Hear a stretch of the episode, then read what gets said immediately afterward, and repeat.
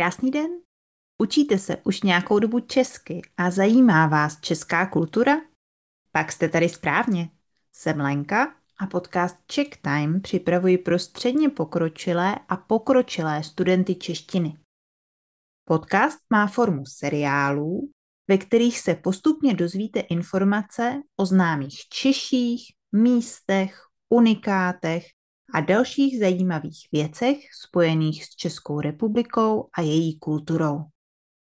Pokud vám nestačí podcast jen poslouchat, ale chcete s epizodami více pracovat a učit se česky, přihlaste se do konverzačního klubu Check Time, kde ke každé epizodě najdete transkript a další cvičení na slovíčka, gramatiku, užitečné fráze, poslech, psaní a mluvení.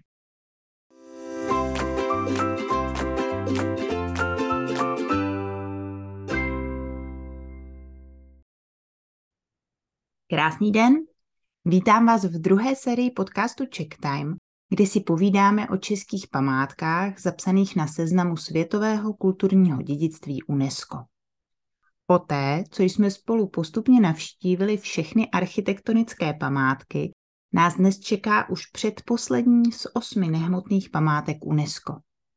Nehmotné světové kulturní dědictví zahrnuje živé tradice, zvyky nebo řemesla, která se předávají z generace na generaci.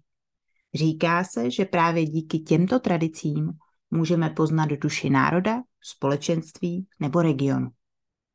Dnešním tématem bude tradice, nebo spíš aktivita, stará více než 4 tisíce let. Jde o vůbec nejstarší památku na seznamu UNESCO. Vlastně se jedná o způsob lovu pomocí cvičených dravých ptáků, sokolnictví. Na seznamu UNESCO je sokolnictví zapsáno od 16. listopadu 2010. Návrh na zápis této aktivity mezi památky UNESCO podal rekordní počet zemí. Kromě České republiky to byly Belgie, Francie, Jižní Korea, Mongolsko, Maroko, Katar, Saudská Arábie, Spojené arabské emiráty, Sýrie a Španělsko. Tolik zemí v historii nikdy o zapsání jedné tradice neusilovalo. Postupně se navíc k původní nominaci připojují také další země, takže dnes je jejich počet ještě vyšší.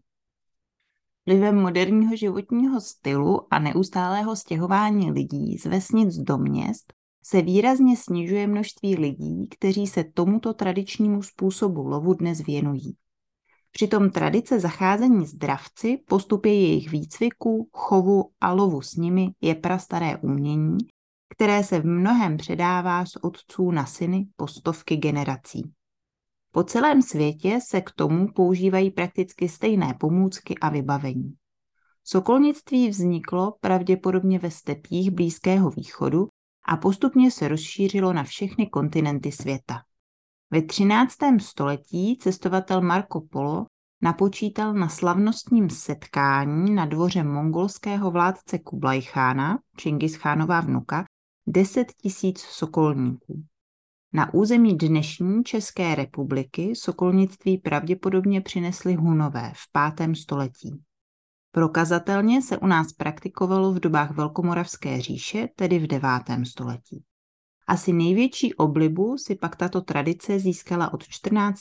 do 16. století. V druhé polovině 18. století se v Evropě zdálo, že je sokolnictví odsouzeno k zániku. Pro lov se začaly používat palné zbraně, lovecké pušky. Spolu s tím postupně vymizel zvyk lovit pomocí sokolů. Jedinou výjimkou byla Británie. Až v průběhu 19. a hlavně 20. století se začalo sokolnictví postupně oživovat v mnoha státech Evropy.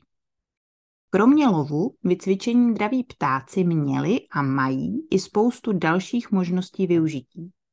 Po celém světě se například sokolníci používají na letištích, kde cvičení draví ptáci pomáhají plašit ptáky z okolí letišť. Tím zabraňují tomu, aby se ptáci střetli ve vzduchu s letadly a pomáhají tak chránit lidské životy. Mimo to samozřejmě sokolnictví pomáhá zachovávat ohrožené druhy dravců, chránit přírodu a životní prostředí obecně. Historicky sokolnictví vždy bylo vnímáno z velké části taky jako umění.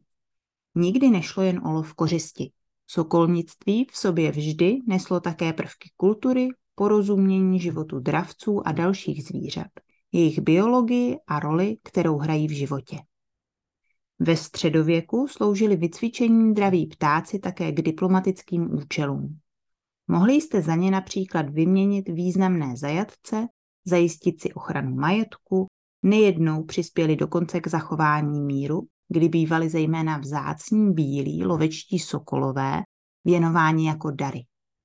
Vycvičení draví ptáci byli vnímáni jako jedno z nejcennějších platidel králů a šlechticů. Dodnes zůstávají ve státních symbolech mnoha národů nebo v erbech šlechtických rodů. Sokolníci rozdělují dravce na dvě základní skupiny. První skupinu tvoří ti ptáci, kteří kořist zaznamenají, pak přistanou na zem v dostatečné vzdálenosti od ní a postupně se k ní nepozorovaně přibližují. Takto loví například jestřáb, káně nebo orel. Říká se jim proto dravci nízkého letu. Do druhé skupiny patří dravci, kteří loví kořist z výšky. Někdy s třemhlavým letem, tedy tak, že vidí kořist z velké výšky a když se rozhodnou, prudce zaměří dolů a obrovskou rychlostí ji chytí. Mezi tyto dravce, takzvaného vysokého letu, patří například ostříž, raroch nebo sokol. Draví ptáci nejčastěji loví potkany, křepelky, holuby, kuřata nebo králíky. Pokud byste se chtěli stát sokolníky, musíte nejprve složit myslivecké zkoušky a potom ještě zkoušky sokolnické. Před složením zkoušek se navíc musí uchazeč minimálně rok učit jak u myslivců, tak potom u sokolníků.